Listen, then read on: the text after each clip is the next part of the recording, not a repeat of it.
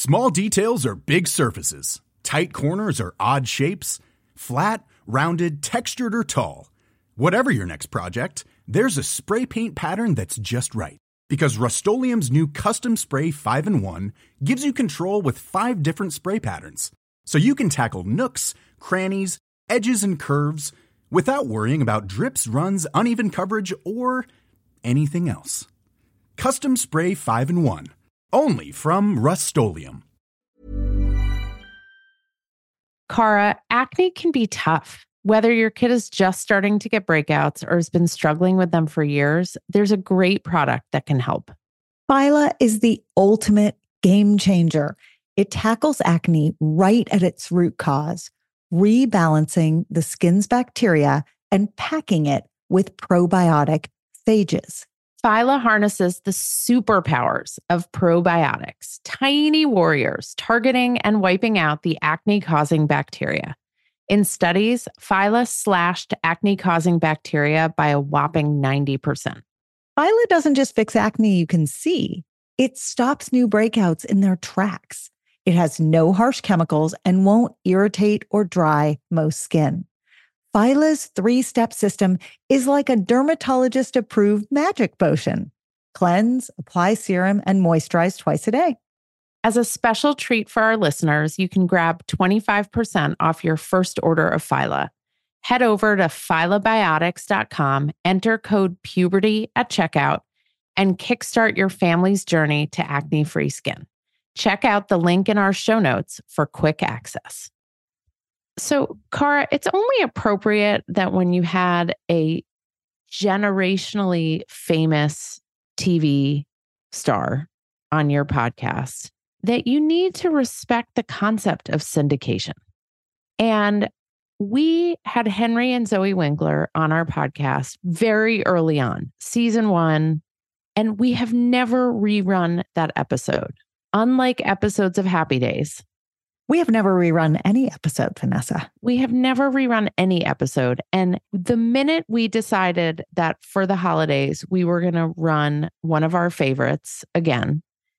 I thought you were no- going to say for the holidays, we were going to give ourselves the gift of actually sharing great content a second time with people who might not have heard it. But go, go on. Yes. Well, because what I did find out is that people who have listened to the puberty podcast religiously had actually never heard this episode with Henry and Zoe Winkler. And it really is my favorite episode. It is so beautiful.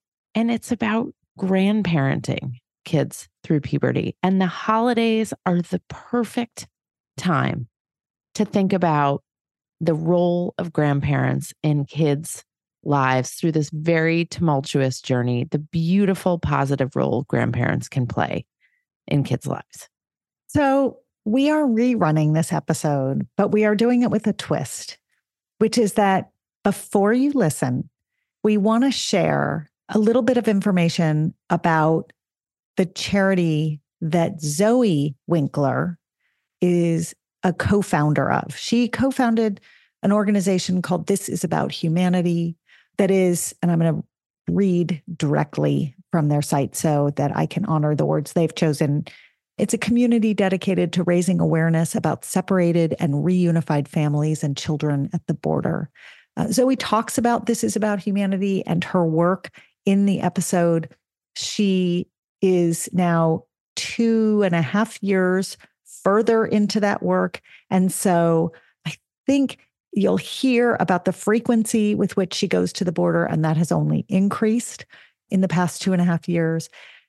And given that it's the holiday season and people are always looking for ways to bring love and joy, we encourage people to look into this is about humanity and to think about becoming part of their mission. You may want to donate, you may want to volunteer, but you can go to thisisabouthumanity.com and check out everything that they are doing across their website and across the border. With no further ado, here is not that we're supposed to have favorites, we're not supposed to have favorites, but one of our favorite episodes ever. Hi, I'm Cara Natterson. And I'm Vanessa Kroll Bennett. Each week, we dive into the what and how of raising kids through puberty, that roller coaster of physical and emotional shifts for kids and parents alike. Combining reliable science and relatable parenting strategies, we will all learn about, laugh about, and yes, maybe even cry about adolescence, ours and theirs. Henry Winkler. Hello. I can't believe you made me laugh after two words. Has enjoyed more than four decades of success in Hollywood as an actor, producer, and director. I was just wondering where my walker was. Did I leave it outside? You don't need a walker. Four decades. Four decades. You my don't- career started 1970, June before I was 30th, born. hmm I, I was already born. And you are lovely. so before I was born, Yes. you were already tearing up the TV screen What of year America. were you born? 1976. She's so young. Oh my She's a I'm a bicentennial baby, You are. Mhm. And it shows. and it shows. It does. shows I'm deeply patriotic and a child of the women's movement. Both you of those things Wow. can be true. Well, I brought Zoe on stage at the ERA big um, meeting, and I she was barely born, and I said, "So my hope for this world is that this young girl, if she chooses to be, can be the president." Oh. I That's said that beautiful. At uh, I never um, heard that story. Aw. and she is she is uh, the president of her world for sure, and mine. 100%. all of our worlds. Yeah, all of our worlds. See, that's why you come on the puberty podcast so your parents can tell you stories about yourself that you never know. Wait a minute, this is called the puberty podcast. Are you in the wrong room? Henry? No, I just don't remember. listen. It's four decades of success in Yeah, Hollywood. But That'll puberty was Four and 10 a years ago? decades 30 ago. years before that. Thirty years before that. Yeah. I'm tempted to dive into questions, but I'm gonna I'm gonna stay focused. Keep going. Cara's gonna tell me to stay focused. Keep Stay going. focused. We know and love him as the Fonz. Hey. Oh my God, you did it without me even asking. So will say some, uncomfortable. I'm, I'm loving the way you're doing this. Oh, oh, I love that. Yeah, Thank you. It's all right. I I'm just- can't. I can't. Why, Zoe? I don't know. It gives me the chills. it's so I can't. When she was two years old, she stood in the um, in the bleachers where the audience watched the show. Uh, her mom, uh, her mom, uh, my wife Stacy would bring her for the afternoon rehearsal in Was front she of the a live warm-up? audience. She threw the candy, Oh, come kept on. most of it. It's it. like a bat mitzvah. It was. I, honest to God, threw the candy to the crowd, but stood there at the railing and watched the show being shot. How old? I was Two. born in 1980. Okay. So you're the baby of the group here today. Yes, she Yes. is. We'll learn from you as we do from all of all younger people. All right, Henry, I'm going to keep going Okay. because I want to talk about two more things. Okay. Barry, Yes. HBO's dark comedy, yes. which won you an Emmy Award, Yes. and you just finished taping the third season. Yes. Okay. The overlap between Barry and the Puberty Podcast is a very specific group of people, Mhm. very specific. But what's more general are the 37 children's books you have written Yeah. with your co author. Can I just say, Yes, you can. stocking stuffers? You can. Thank you. They go really stuffers. well with puberty books. They're funny. yes. They're funny. I love giving my kids books for Hanukkah How old? 11, 13, 16, and 18.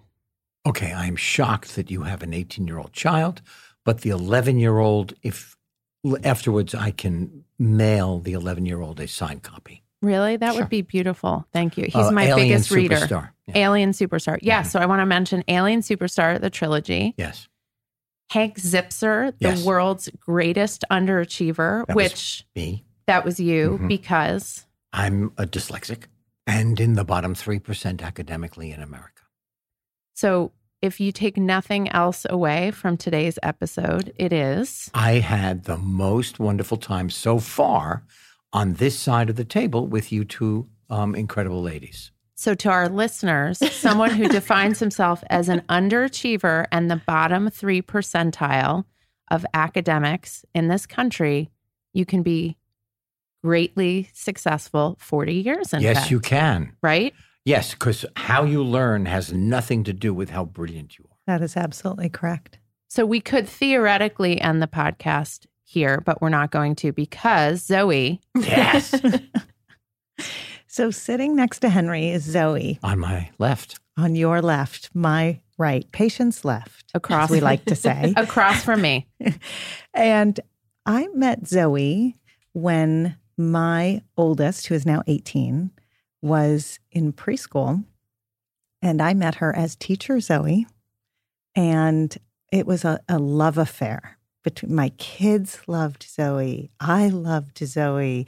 What's not to love about Zoe? And then I've, over the past, what is it, 15 years, I've gotten to know Zoe. And you're wonderful, Henry. Don't Thank get you. me wrong. You are wonderful. Thank but you. the young woman sitting next to you, Is a powerhouse. this woman Yeah. Does good for the world Yes. like almost no one I know. Yes. And um, I just want everyone who's listening to look up This is About Humanity. That's the name of the the charity. This is about humanity. This is about humanity. dot org. Um, is it .org? This is about humanity. She's she's getting emotional. So she never gets emotional. We're going to put in the show notes a link because what Zoe does is she raises awareness about and resources for people seeking asylum in this country. I spent time this past weekend with Zoe and the dozens and dozens and dozens of volunteers who came down because they love Zoe, doing a holiday event for these families that are brand new to this country and have nothing. And when I tell you, they went home with cars packed, not just with supplies, not just with things that make life livable, but with things that also make life enjoyable. Yes. Zoe, you are unlike, truly, you are unlike anyone that I have met as an adult because you are a doer. You are a believer and a doer, and that must come from somewhere, right? So I think the modeling was really, really great. But you, you are a fabulous force and a mother of three boys. Yes. And they range in age. The youngest is three, and then Four. Oh, four. Sorry, four, six, And nine. and nine. Almost 10. 10 in like three Almost weeks. double digits. Almost double digits. So welcome. Thank you. Also, by the way, you. Cara's mother in law was my therapist for a long time. It's true. She's And the best therapist. Cara ever. is my number one go to. I am obsessed with her. And I said to her a couple of years ago, one day we're going to be friends. she was like, okay, go away now. but I'm obsessed with her. Yeah, I only do a mutual. podcast with her so I can call her Yeah. whenever I It's need worth to. it. It's worth totally it. worth it. The I don't smartest actually person care I about know. puberty. Yeah. I just want to be able to call Cara whenever I want to. so we're going to dive in. Go. Okay. Okay. So Zoe, you have three sons. hmm You are one of three children. hmm You are the middle child. You have two brothers. Yes. Okay. Henry, you are a grandparent of how Six. many? Of six. The newest is um, two months old. Three girls, three boys. Yeah. But the- Frankie is uh, the newest, and uh, India, Ace, Lulu, Jules, Gus, and Frankie. And is Ace the oldest of the group? India's the oldest. India's the I oldest. put them in order. And India's how old? twelve. Beautiful. So India's 12 A dancer. and Ace is nine on the cusp of 10. Mhm. So they are right in that tween sweet spot, Yes. right? Okay, now Vanessa, go. Okay. The first question is for you, Henry. Okay. Have you ever broken one of Zoe's rules with her kids? To be fair, I have a lot of rules. I would have to say that before I do, Mm-hmm. I call Zoe wherever she is Wow. and ask her, is it all right? and then take Ace to McDonald's. Yeah, that was the one. So that that was the first one to come to mind. I believe that weekend we were in Santa Barbara, they went to McDonald's three times. Well, I had to take Jules. and my mother got a quarter pounder, and I don't even know what you got. I was like, this is outrageous, but they loved every minute of it. Yeah. And what does that conversation sound like? Ace asked me if we could go to McDonald's. I'm asking you, what do you think? Okay. And he asked you because I asked because no, Ace asked you because had you taken him to McDonald's never. before? No, I, I, I, I actually, uh, Zoe is. Um, I think in structure comes freedom, and Zoe is very clear about the boys, and you see. Rob and uh, Zoe's husband and Zoe are extraordinary parents, I think, and they are they are great listeners, which I believe is the beginning and the end of a powerful child. And so I'd like to stay within uh, Zoe's vision for her own children. When you called to ask Zoe, Yes. were you already on your way to McDonald's? I was not. Honestly, we were on the way in the in, we were outside the car, but we had not gotten in yet. Do you think he asked because he knew that his grandfather would take him because that was something that his parents didn't always allow, or that Yes. you're a softie, Yes. or that My pa- my kids, when we go out of town, my parents stay with them. I mean, they my parents actually now come to my house and stay at my house, which is so amazing It's because it's very hard to move everything. And my parents love their house, so for them to come to my house is a is a big deal. And my kids are like, "All right, bye. We'll be having cake for breakfast." I was Um, going to ask you, do you do cake for breakfast? My dad does cake for breakfast. My parents come with a cake for each child every time I go away. Uh, there's a Susie cake with each child's name on it. Three Well, cakes. Parents don't come with a cake for each child. My wife comes Yeah, with that's a cake for each child. One is lemon, one is chocolate, and one it, I think is um, red velvet. Yeah. Jules hates chocolate, Yeah, so he only likes lemon. gotta have. Is his lemon. name Jules? Mhm. That's my dad's name. That was my husband's grandfather's name. And we're sort of like, what's a little kid named Jules? Like it's kind of special and smart and kind of unique. So the name Jules to me is a sparkly name, and this kid is a sparkler. Oh, He is strong. He is self sufficient. He is, I believe, if he continues on the track that he's on, he's going to be an architect. No joke. Huh. He is a, a wonderful athlete and he is great at math. Oh, I Yeah. took geometry for four years. My grandson wanted to play math games at his grandmother's birthday party. wow. Yeah. Geometry Incredible. for four years. Geometry is very hard for certain kinds of learners. Yeah. And, and, and that was, uh, I passed it with a D minus in uh, summer school of uh, 1967. And what school was that? And that Henry? was McBurney School for Boys in New York City. Blue New York blazer, City. gray slacks. what neighborhood? Uh, uh, West Side. Uh, it- it- across the street from now Lincoln Center. Right. Okay. and uh, I took geometry for, and I finally passed it with a D minus. And from that day, in August of 1967 until today, not one human being has ever said hypotenuse to me. I'm going to work it into this conversation. Thank you. Challenge to myself. Thank you.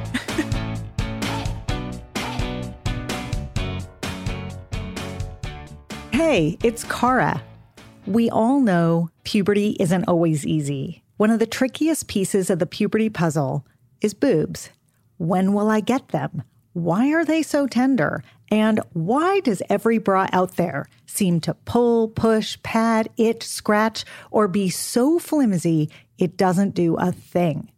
That's where Oomla comes in. It's a company that makes puberty comfortable, a company I founded with my friend Julie. When our own daughters began the puberty journey, we couldn't find a decent starter bra anywhere. So we made one. It fits perfectly whether boobs are just starting to bud or they've been growing for a few years. We call it the Oom Bra. and it's game changing. The Umbra is made from buttery cotton that feels like second skin, ridiculously soft and so comfortable you'll forget you're wearing anything at all. Umbra's one of a kind support comes from its patented layered design that creates gentle compression without any tight binding, which also means it doesn't need any bulky, awkward pads because it's built to seamlessly hide nipples and protect against those dreaded ouch moments throughout the day. Our daughters and their friends are done with puberty, but they still love and wear their Umbras. It's why we say that the Umbra may be your first bra, but it will definitely be your favorite bra. Come say hi, look around, and find your Umbra, plus lots of other puberty info at myoomla.com. That's M Y O O M L A.com. What's up, well beings? I'm Kelly Noonan Gores, and this is the Heal Podcast. Every Thursday, I interview the leading experts in health and healing, as well as real people with extraordinary healing stories. Whether you want to heal a physical diagnosis, a mental health issue, a past trauma, or heal our planet, the Heal Podcast is for you. Be sure to subscribe so you don't miss that one episode that holds the answers you've been searching for. You can follow us on Instagram at, at Heal Documentary and at Kelly Gores, and catch episode clips on Heal Documentary's YouTube channel. Don't forget to tune in every Thursday anywhere podcasts are found. So, your dad thinks you're a wonderful parent, I do. which is kind of a fantastic compliment. Vanessa, we literally have three minutes to eat lunch every day. I am not joking. And the challenge is how to make it delicious and healthy and still fit into that tiny window. Our answer is Factor's ready to eat meals. They have been a godsend. We throw our factor meals in the microwave. It takes two minutes and out comes a gorgeous, fresh, never frozen meal. We both love the tamale vegetarian one. It's delish.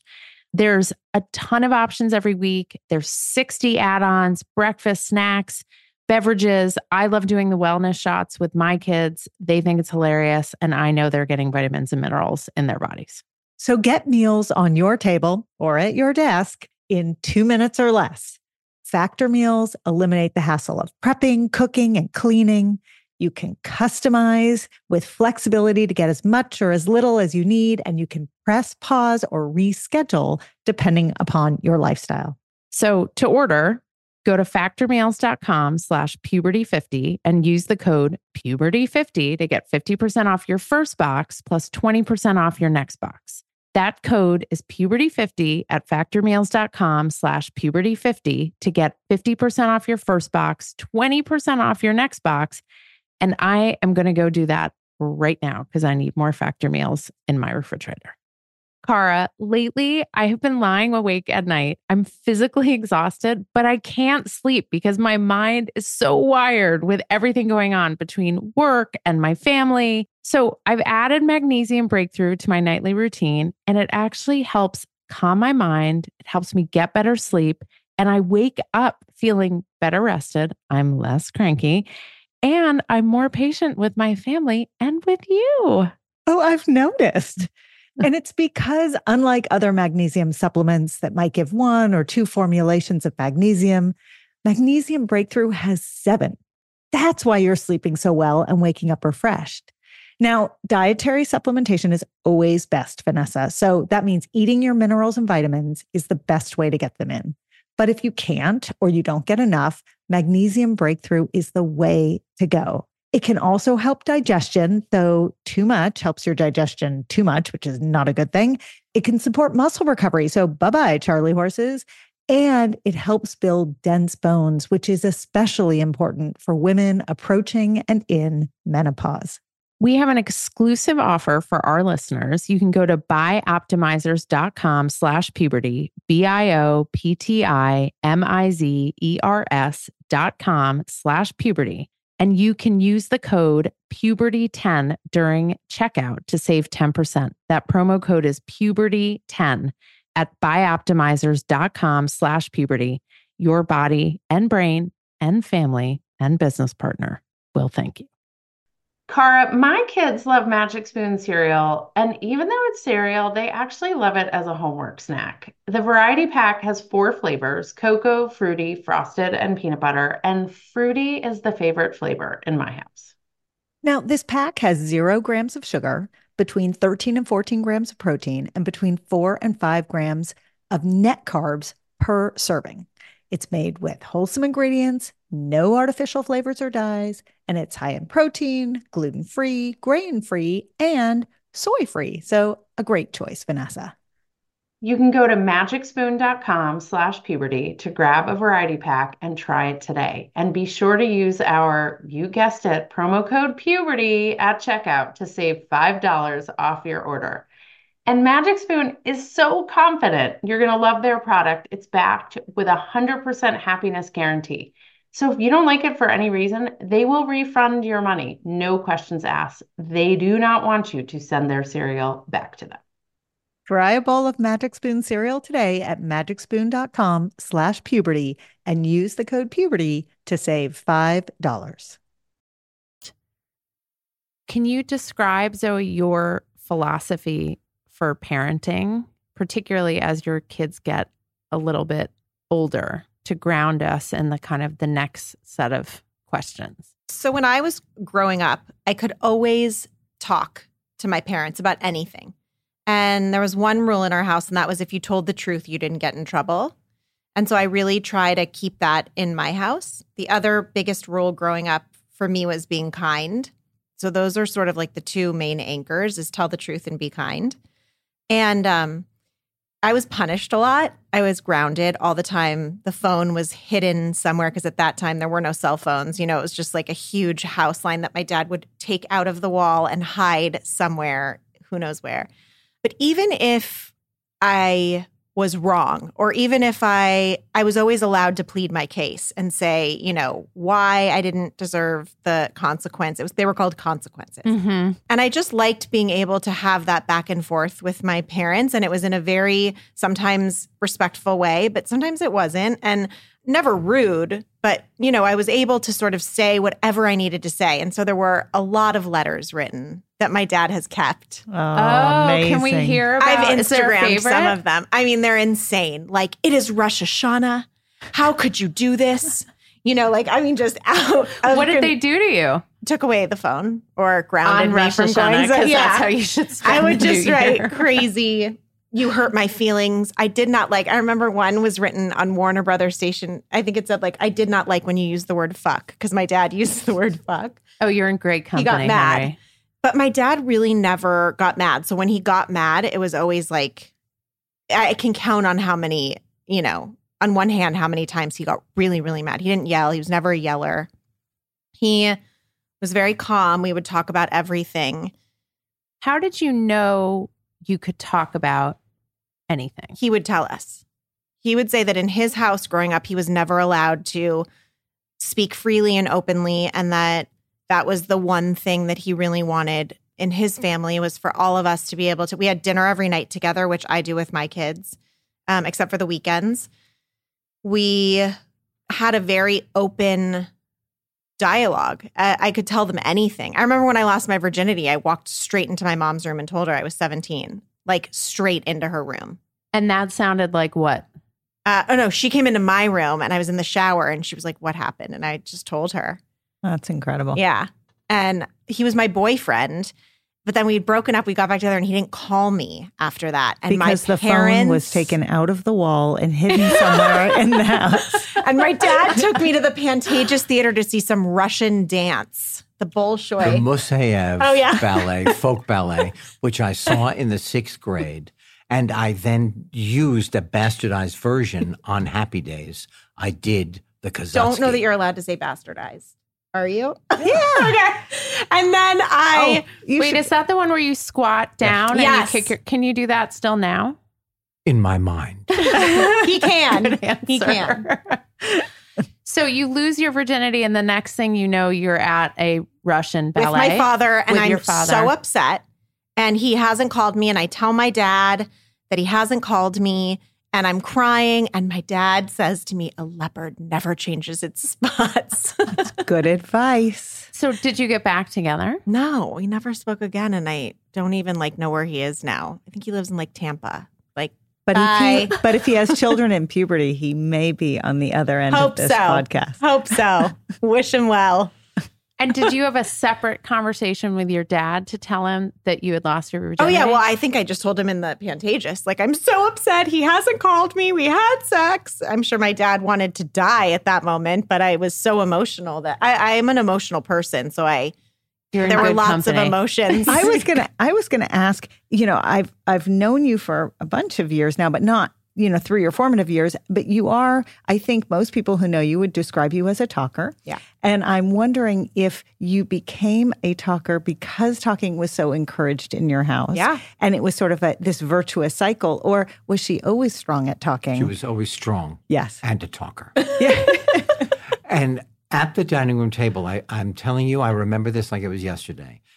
We were um, in Toluca Lake. We were at the the table, and Zoe, before she had language, stood up and told a joke in gibberish, and then laughed. thought it was the funniest thing you ever heard, and she remains today when we're not uh, petrified of her. funny. That's amazing. And it truly happened. I mean, it was amazing. It was amazing to watch. By the way, kudos to you for being home for dinner every night as a working Well, actor. I was really lucky. Happy Days was shot at Paramount. Uh, it was 20 minutes drive. We would rehearse from Monday to Friday. And so at least three or four days during the workday, the work week, I was able to be home uh, for dinner. And then, of course, I was there on the weekend. So I was very lucky. You know, when something is not shot here in That's LA, right. it's a, a loss. Yeah. Zoe, what of your parents, you talk about being able to talk about anything when you were growing up and wanting to do that in your own home. What does that look like in your house? How do you how do you make that happen as a kind of a second generation talker? There's just a lot. Sometimes I want to say to my kids, like, we're done. There's no more discussion. talking. Like, I- leave me alone. I've actually heard you say that Yeah. when you've been on the other end of the phone. So I you do literally sometimes. will just hide in my closet and then they'll just find me because they just follow me everywhere. I feel like, you know, Because they want to keep talking. uh huh. Mm-hmm. Or Can I, can I jump in for a minute and just say at the dining room table, every dinner, each child says what their rose of the day was Mm. and their thorn of the day. So they're constantly thinking of what made them happy Mhm. and what made them unhappy, and everybody gets their turn. Then I'm telling you, and this is the truth, and not because um, Zoe is my daughter and I'm grateful. If I was a young parent and I saw Zoe parenting, I would copy the Mm. way Zoe is with her children, and I would have adopted things that I didn't do. Okay, so that is so beautiful, and it ruins And my. true. It Period. ruins my next. so. It ruins my next question because my next question was sort of, what parenting thing does Zoe do that maybe, you know, you go, ooh, I, I- why does she do that? But it sounds like a simple thing. First of all, it is true that there is an open dialogue, and also with Rob, her husband.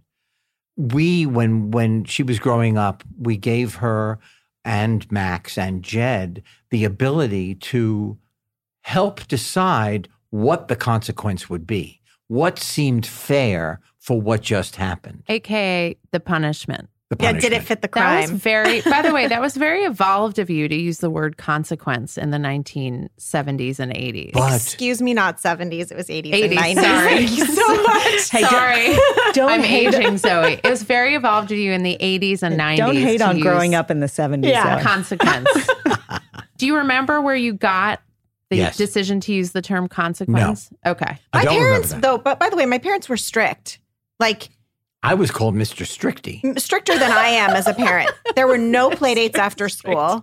Yeah, he was. No play dates Who after coined school. that one, Zoe? Me. When he Or maybe- pulled your phone out of the wall? Mom. When I went on a job and it was outside of LA, they went, Mr. Stricty is going. Party time. Yeah. And yet now Mr. Stricty is taking his grandsons to McDonald's. You know, I was going to bring up this example. I think that same trip, Jules and my dad got in a little scuffle. They No, got that in a, was the one before. oh, that was the one before. They got in a Oh, fight, God. and my dad, terrible. my dad really felt so badly that they got into like this little argument. It was over like a magic show, I think, Yes, or he was. touched the computer or something, and my dad was I like, said, don't touch the computer. I finally got it to work. We were watching, it was during the pandemic. Mm. We were watching this incredible magician online from the Geffen Theater in Westwood. And I finally got it to, to work. And he was moving his finger, and I yelled at him. I yelled at him and I said, Don't touch the computer. He ran into his room, hid under his covers, and I was not allowed in the room to talk it out. Wow. Okay. I was devastated. So but what I happened didn't miss next? well, but di- you got to watch the rest of the oh, I magic did. I show. love magic.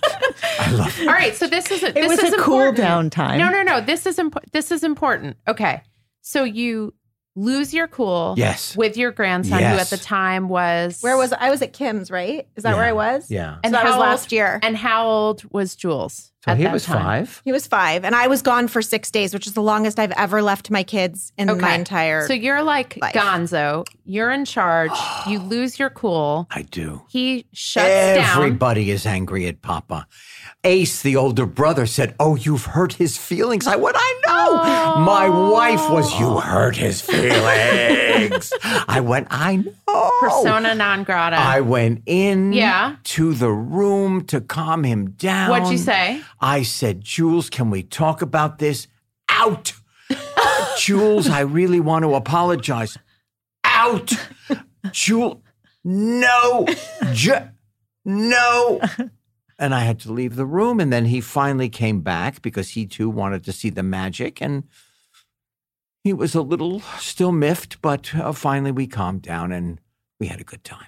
And did you eventually apologize? Of course. I so I got home and they told me about it also. This was like three days before I got home. And they talked about it, but like I don't know what happened, but I I talked to my dad about it when I got home.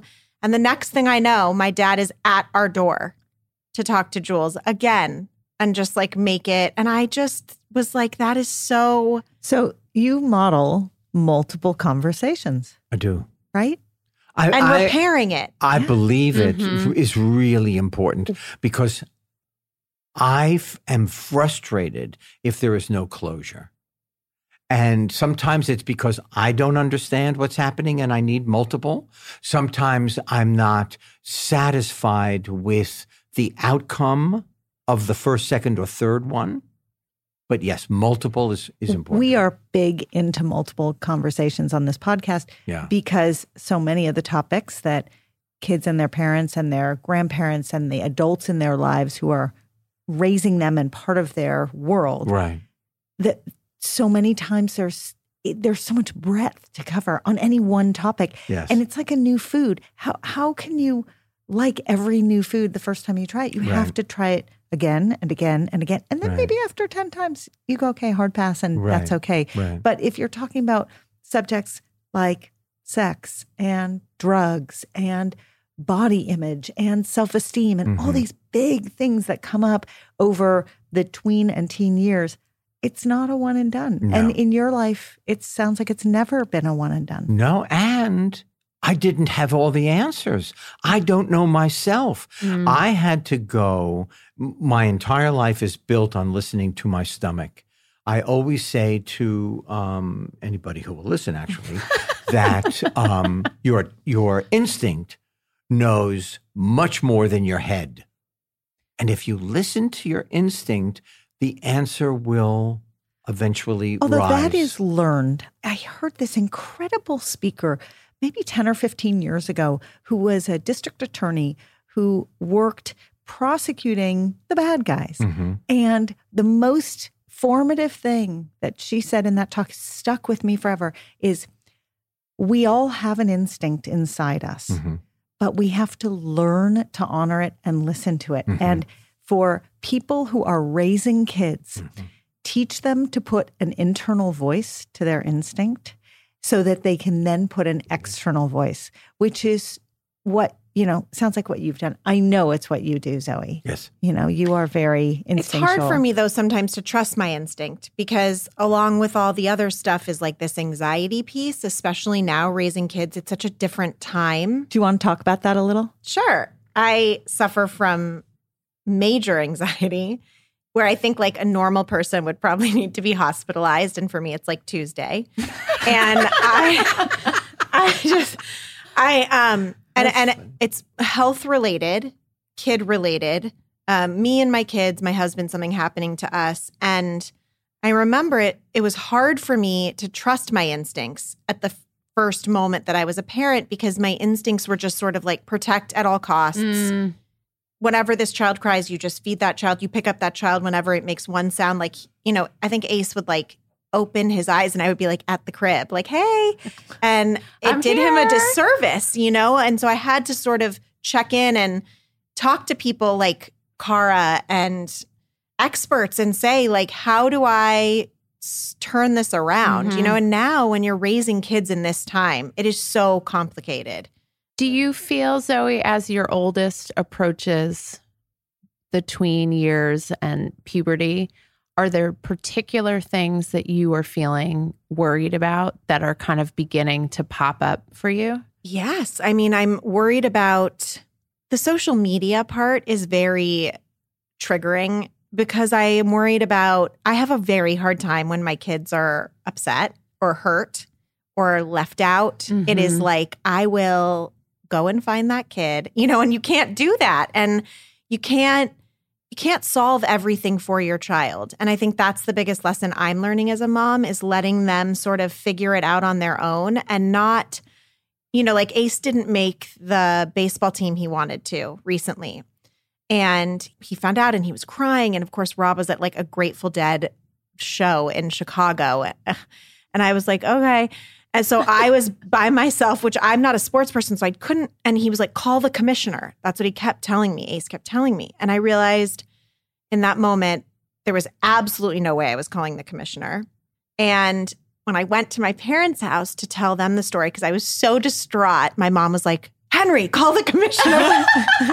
and my dad was like, we can't call the commissioner. And I realized that, like, in their best efforts to help me in every way, because I was dyslexic, I was highly emotional, anxious, they really were just there to pick me up every Mhm. time anything happened. And so I think not even with the best, most amazing intentions, but not realizing that I think I felt like I couldn't do it myself, which was weird because I've always felt really strong and capable. So it's been like this weird sort of I'm just going to jump in here. You are very strong and very capable. I mean, I'm telling you, very strong from a very young age. Um, we would have a party and we would have people helping us with the party, and they would give Zoe a wide berth. I don't everyone says that they're scared of me. I don't I can't for the life of me. Not everyone, just my mother and my Zoe. father. There may be My other people around the table who have been told that people are scared of them. You're in excellent company here today. Thank you. Emotional, strong willed, Yeah. opinionated. And also like jelly on the inside. So I'm so like, what are you scared of? Like I don't even but So here's what I would say about social media. Can I ask a question? Yes. Well, you just said uh, opinionated. yes.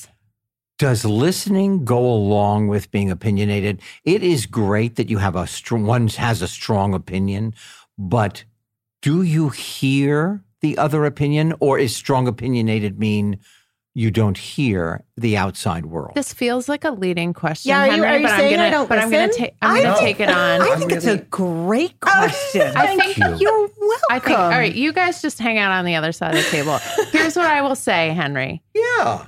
Listening comes naturally to some people, Right. and it's a learned skill for other people. Okay, let me just say this.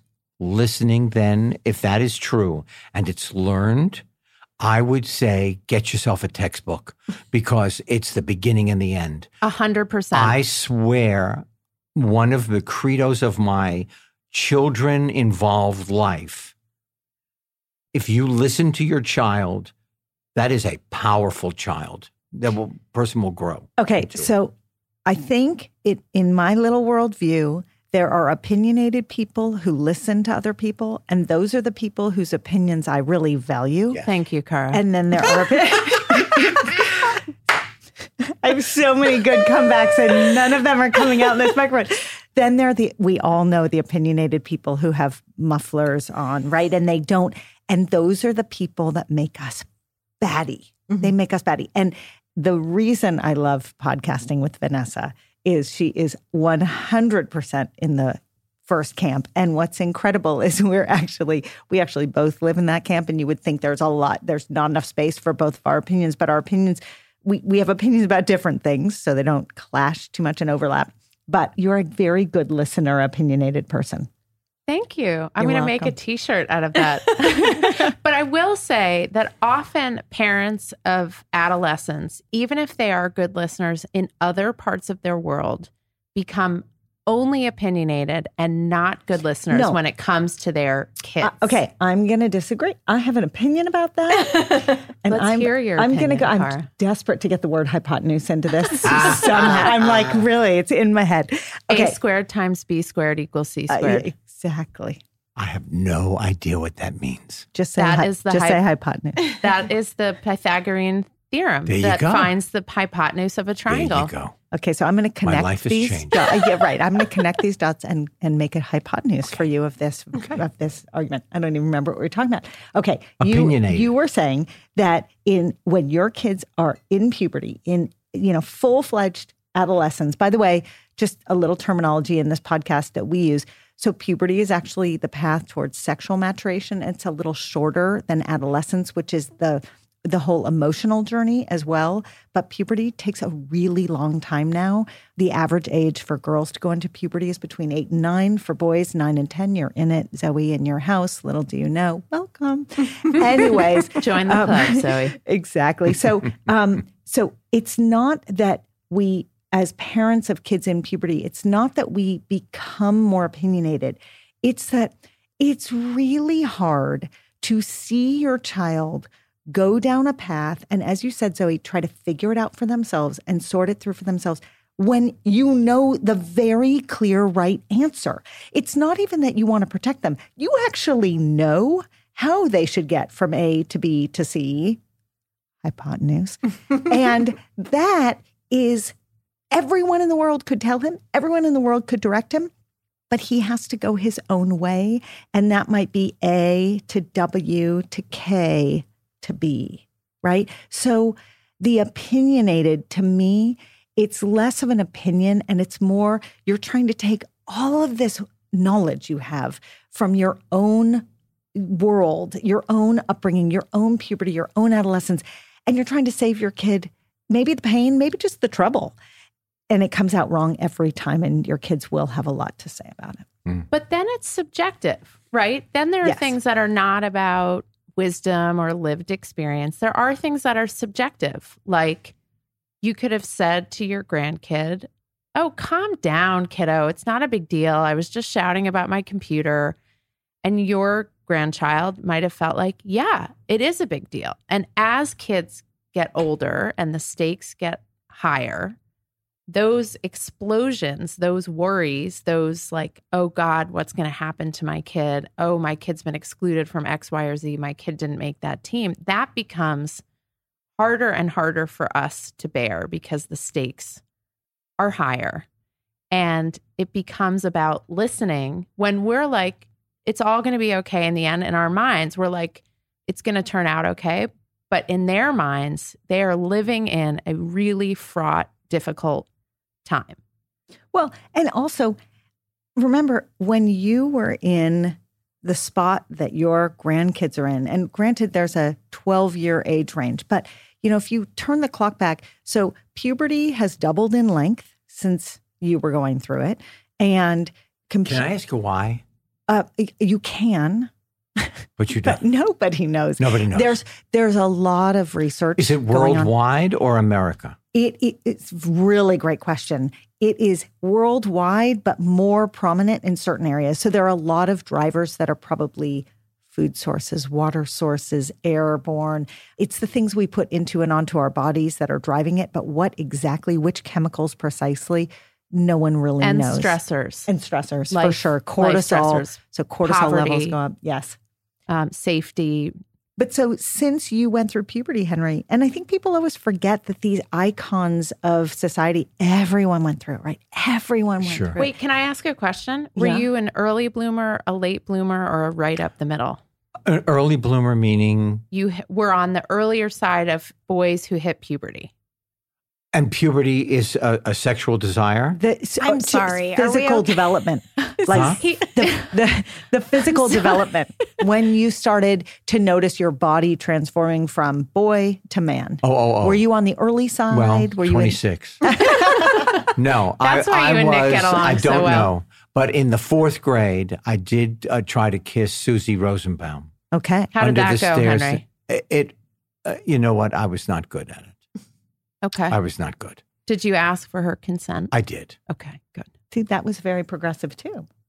He was He's ahead very of his progressive, time. very he was ahead of his time. Yeah, and uh, let me just say, flawed, majorly flawed, but, But I, aren't I we did all? ask Susie. Aren't we all? So think about how the world has changed since you were going through what your grandkids are going through. So puberty has doubled in length, right? Computers, like you used to have to plug, unplug the phone from the wall, and Mm-hmm. that cut Zoe off from. Now there is no unplugging Mm-hmm. kids at all, right? Oh, and all of your grandchildren went through a pandemic. And just those three things alone, and we could come up with a list of 30 Right, more, right, but right.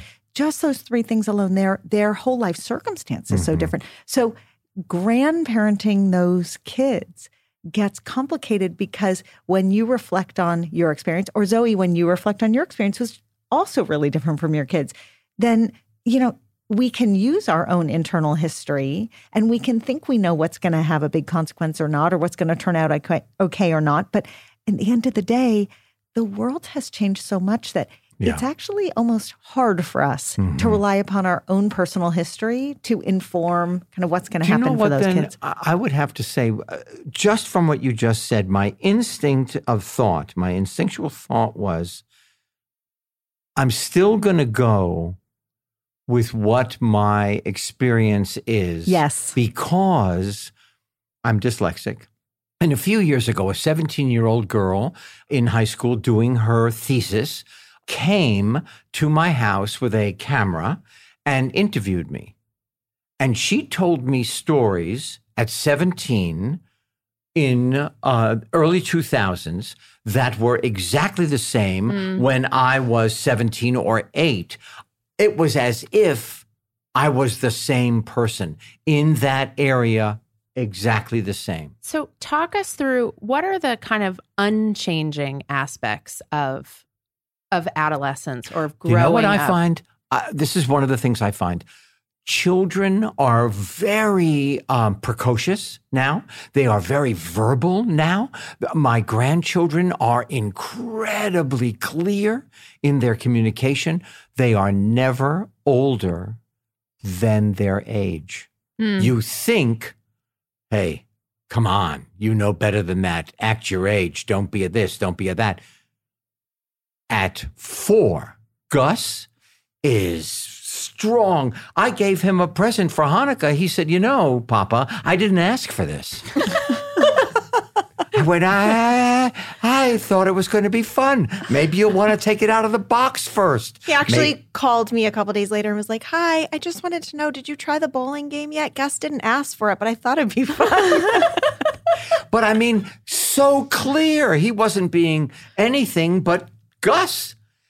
But he's still four. He's right. still the, the emotionally. chronological age is still the chronological age. and that is the key. And the maturation of the brain has not changed from generation Wow, to there you generation. go. right? Very important. So all these trappings on the outside have Right. changed, but you're 100% right. So Zoe said she's feeling most worried about social media as her kid gets older Going and down the rabbit hole, as well, they say. and the and the knock-on effects. I I think or I do you want to change that answer? No, I mean, I'm concerned about that. I think that there's a lot of things right now in our world that are concerning. You know, there was a part of my adolescence and my years where I could make mistakes and I could, I never was into drugs just because I just wasn't. But like, if I were going to try a drug, I didn't have to worry about dying you know, and in that moment. I mean, I, I'm not talking about like obviously like crazy drugs, but you know, I never there's you- you're just- referring to the fentanyl. just all of it. I mean, the Yeah. stakes are just so high Mhm. right Yeah. now, and you ha- want to have these conversations with your kids, and you want them to be respectful, and you want to say the right thing, and you need to have conversations about race. You need to have conversations about how people choose to live their life, what sexual preferences they might have. These are all questions. These are all things that I need to have with my kids now.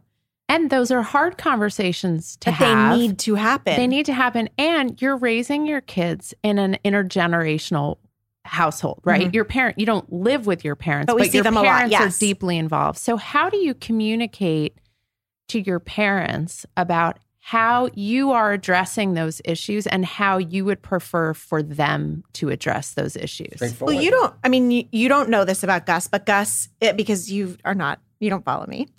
Gus is, But I will when we're done recording. Gus is a unicorn of a child. I, I all three of my kids, and I wanted to say this before when you were talking about, you know, the brains or the all that stuff.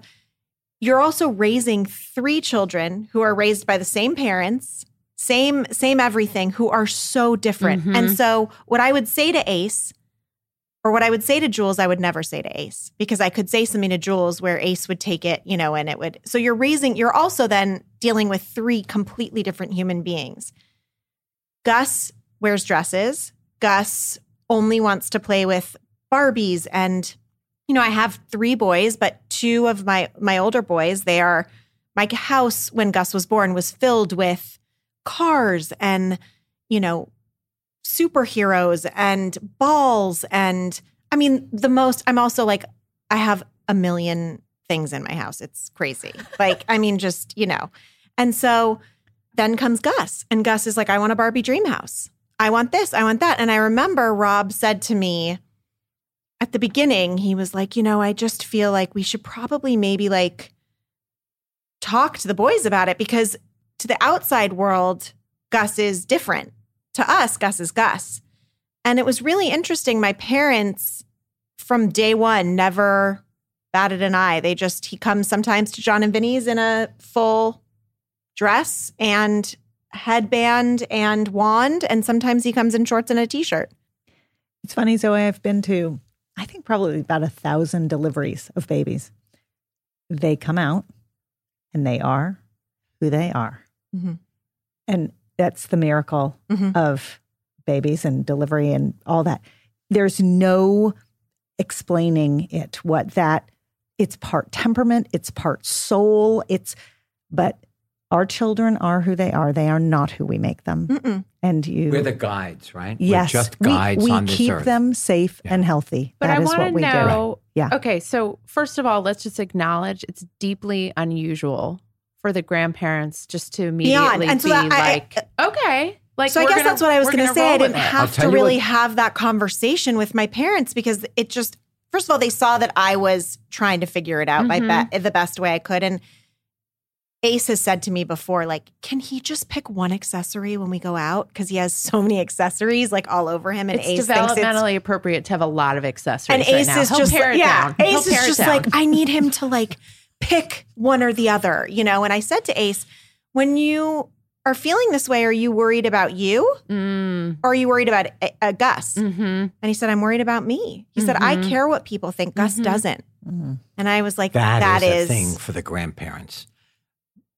Gus is really, when you say unicorn, he is an individual. He's rough and tumble with his brothers. There is nothing, uh, you, you just wouldn't know who he was.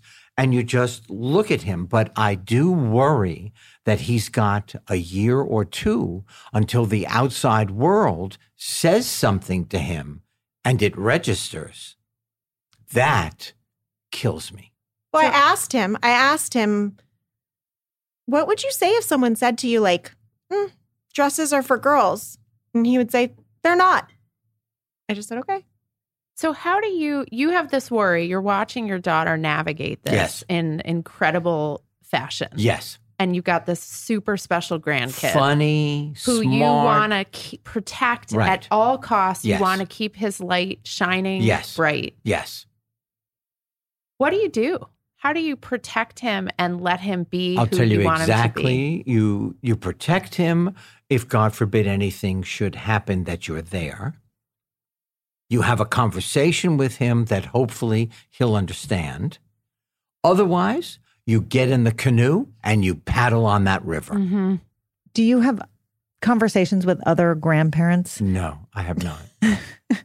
I have not. It's the it's the right answer. Not that not that I went, "Oh my god, I don't know Right. what to do, my grandson." No, I'm wondering in the reverse. You know, sometimes my mom is very involved with my kids' lives, Right. and sometimes she will say to me, "Oh, my friend said this," and I'm trying to unpack it and figure out how to respond to it. And I'm wondering if any of your because this whole conversation has been very enlightening for me about how progressive you were for so many years when other people weren't. So this is second nature to you to be open to just accept people for who they are and love them. And so the question I have is when you're surrounded by people who aren't necessarily thinking that way because they just haven't had the benefit It- of being that way. it sometimes hurts my heart. Yeah. It sometimes hurts my brain. Mm. And I sometimes worry for the future of the very country that I grew up thinking was one way and might turn around uh, and become something completely different. Yeah. And I think, my grandchildren, what are they? What are they going to experience? Or am I over analyzing? Am, am I over um, thinking it? So, Henry, what do you do with the feelings about your grandkids, right? The worry, the desire to protect them, the ways in which they're different. Yes. What advice would you give to other grandparents who maybe are at a different starting point than you are about their grandkids' differences? What are the tenets or the advice Something you would that you said just before a child comes out, they come who they are. You know, if you're looking, if you're listening, you know instantaneously, you will see the behavior you just saw in a, in a, a cheek movement. You'll see it five years from now Mhm. you be aware we are not making our children us. Mm. We are allowing them to be who they are and guide them. That's what I would say. And- See who you've got in front of you. And if that's hard, which it is hard for so many grandparents, Yes. right? Uh, As parents, we bring our baggage to the table. As grandparents, you bring two sets of baggage, your Right. own and Trunks. your baggage as Trunks. parent. you, you bring an SUV worth of baggage. So it's in some ways doubly hard. Some people would say it's easier. Then I would say this. Then ask yourself as a grandparent, what do you want from your relationship with your grandchildren? What is it? What kind of relationship? Do you want to be stern and build a wall? Or do you want to be observant and have the best time of your life? And Zoe, I want to know for the parents out there who are hoping to either stay deeply connected with the grandparents in their kids' lives or build stronger connections, when grandparents show up with three cakes and maybe that's a quarter not, pounder. and a quarter pounder, and maybe that's not on your ideal nutritional menu talk us through how, as a parent, you let go of that stuff because clearly, based on this conversation, that's not the important stuff. No, I mean, actually, my dad and I were having this conversation on the way here because my dad is so busy. And so, this part of COVID where he's been not speaking and not traveling has been so amazing. But I also, you know, people I think think that grandparents should sort of be the ones always like, "Can I come over? Can I do this?" But it's also your job to invite them over for dinner. I invite my parents over for dinner. I invite them and you know, they don't do things the way that I would do things. But isn't that the beauty of like having grandparents? So that when I do go out of town, my kids are so excited to have cake for breakfast and it makes my life easier. It makes their, I mean, they enjoy it. And I just feel like with Ace, I was so stuck sort of in what I thought the boundaries needed to be, the schedule, the this, mm-hmm. the that, because I was so anxious. And I, as I actually, for me, one kid was the hardest. The transition to two to three, that was so much easier. I would die to have a fourth, you know, because it's like, then I know they're going to eat, they're going to sleep, they're going to be, you know, all that kind of stuff that I was so concerned about. That's the easy stuff. They say like bigger kids, bigger problems. You know, and at the time I was like, "Oh, my we- god, but he's not napping." We say could that, a be? lot on this podcast. But bigger I, I kids, but bigger when problems. people would say that to me, I would say like, "Come on!" I mean, this kid has been up all night, you know. Yeah. And you realize like how lucky those problems are. right. But you said something so important, and I want to go back to it. As your kids grow, sometimes grandparents need help finding a pathway to your kids. And it can't always be the grandparents seeking out the kids. No. Sometimes we have to help create, open the door for I them. send my parents an email at the beginning of every weekend on Thursday with the kids' sports schedule. And if they can, not Gus's, but Ace and Jules, because Gus is still four and he goes to ballet. So my parents the other day were call. I called them and they were literally passing by the ballet studio, and I was like, "Oh my gosh, Gus is doing ballet. Come by." They came by. You know, and every family is going to do it differently. In our family, every Sunday night is grandparent dinner. We're lucky enough to have three grandparents who live within 10 minutes of us. And my kids have done it for so many We do the same. They don't even ask anymore. Sunday night's not negotiable. Everyone looks forward we do the to same. it. Right. We So- switch off because my husband's family also is very close by and amazing as well. So but he's one of five. he's one of children. five. There's 26 of us when we go on So it's vacation. It's, huge. So we don't really combine as much. They really like the other night I called and my parents were having dinner with my in-laws. I didn't even know. They just like went out to Vincenti, right? You know, so but we switch off every Sunday. Either we do my mm-hmm. family, Rob's family, my family, Rob's family, and my kids love it. And but it's also on you mm-hmm. It's on you. as the parent. You teach your children how important this relationship is and how lucky they are to have it. and you invite them Invite in. them in. I, invite think- them all the time. And I, by the way, I said to my mother in law when I had Ace, you don't have to call. Like, just come over because everyone, ha- I, she would always say, like, you know, I'm the mother in law. And I was like, it doesn't, we're good. But as kids get older and they enter the teen years, I think it becomes intimidating to grandparents because they worry, oh, they're so busy or they don't want to hang out with me. And facilitating them to connect without you as an intermediary, that becomes kind of the next goal, right? Where you go and you take Ace out to buy his own Hanukkah present. Gus, I'm sure it'll be a longer negotiation and not involve bowling pins, but that inviting them in, creating an opportunity for them to connect because it can be so intimidating. On Sunday, both two Sundays in a row, Ace has spent the day at my parents' on his own. And I came by for a second with Gus thinking I would pick him up. And he was like, Can you go? Can you take Gus? But let me just I want to be here. And they like make ramen together. I don't even know what they do. Ace is literally a chef. No joke. He's got a palate. He knows what he wants. He was hungry. I said, okay. Now he likes my scrambled eggs, makes me feel incredible.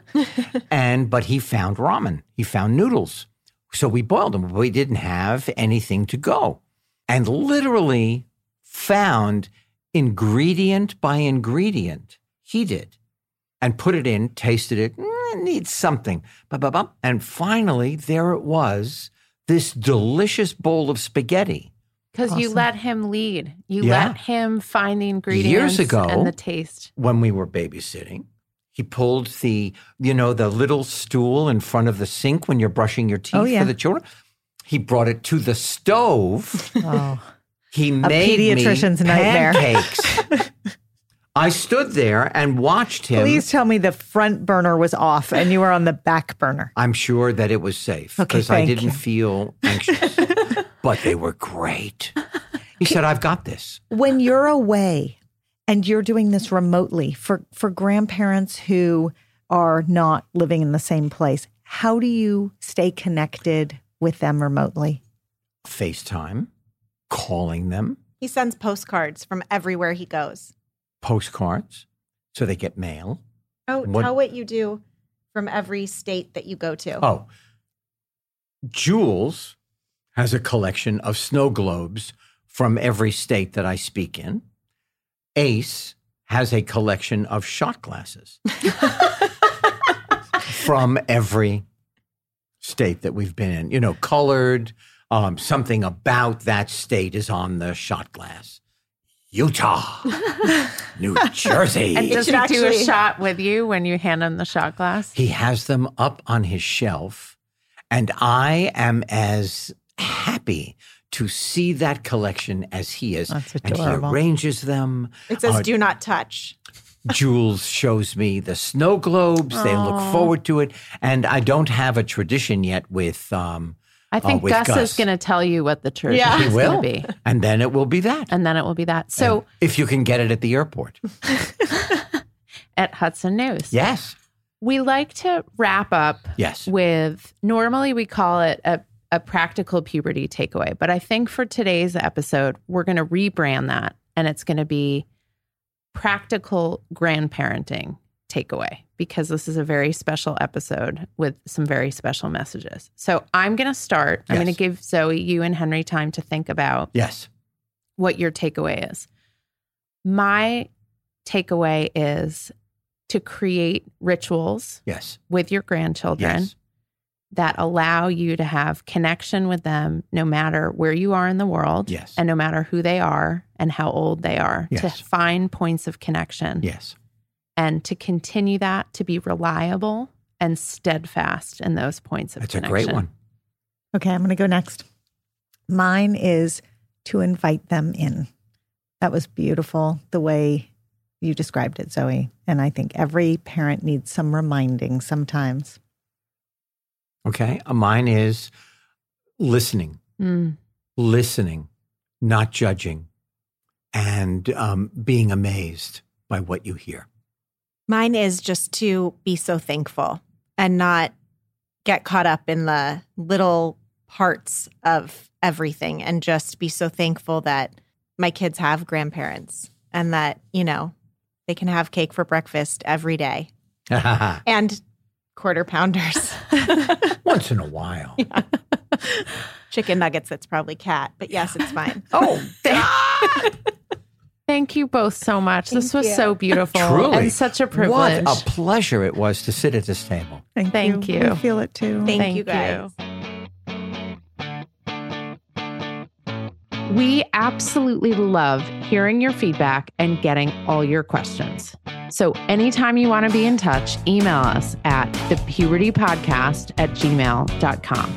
If you're looking for great puberty products like the Oom shorts or the Oom socks or the Oom bra, you get the theme there, go to myoomla.com. If you want more content, you love what we do on the Puberty Podcast, and you want to have us come speak or learn more about our book or subscribe to our amazing newsletter, The Awkward Roller Coaster, go to orderofmagnitude.co. Remember, it's .co because we don't have enough money to buy .com yet. Hey, it's Paige DeSorbo from Giggly Squad. High quality fashion without the price tag. Say hello to Quince. I'm snagging high-end essentials like cozy cashmere sweaters, sleek leather jackets, fine jewelry, and so much more. With Quince being 50 to 80% less than similar brands. And they partner with factories that prioritize safe, ethical, and responsible manufacturing. I love that. Luxury quality within reach. Go to quince.com slash style to get free shipping and 365 day returns on your next order. Quince.com slash style. Hi, I'm Daniel, founder of Pretty Litter. Cats and cat owners deserve better than any old fashioned litter. That's why I teamed up with scientists and veterinarians to create Pretty Litter. Its innovative crystal formula has superior odor control and weighs up to 80% less than clay litter.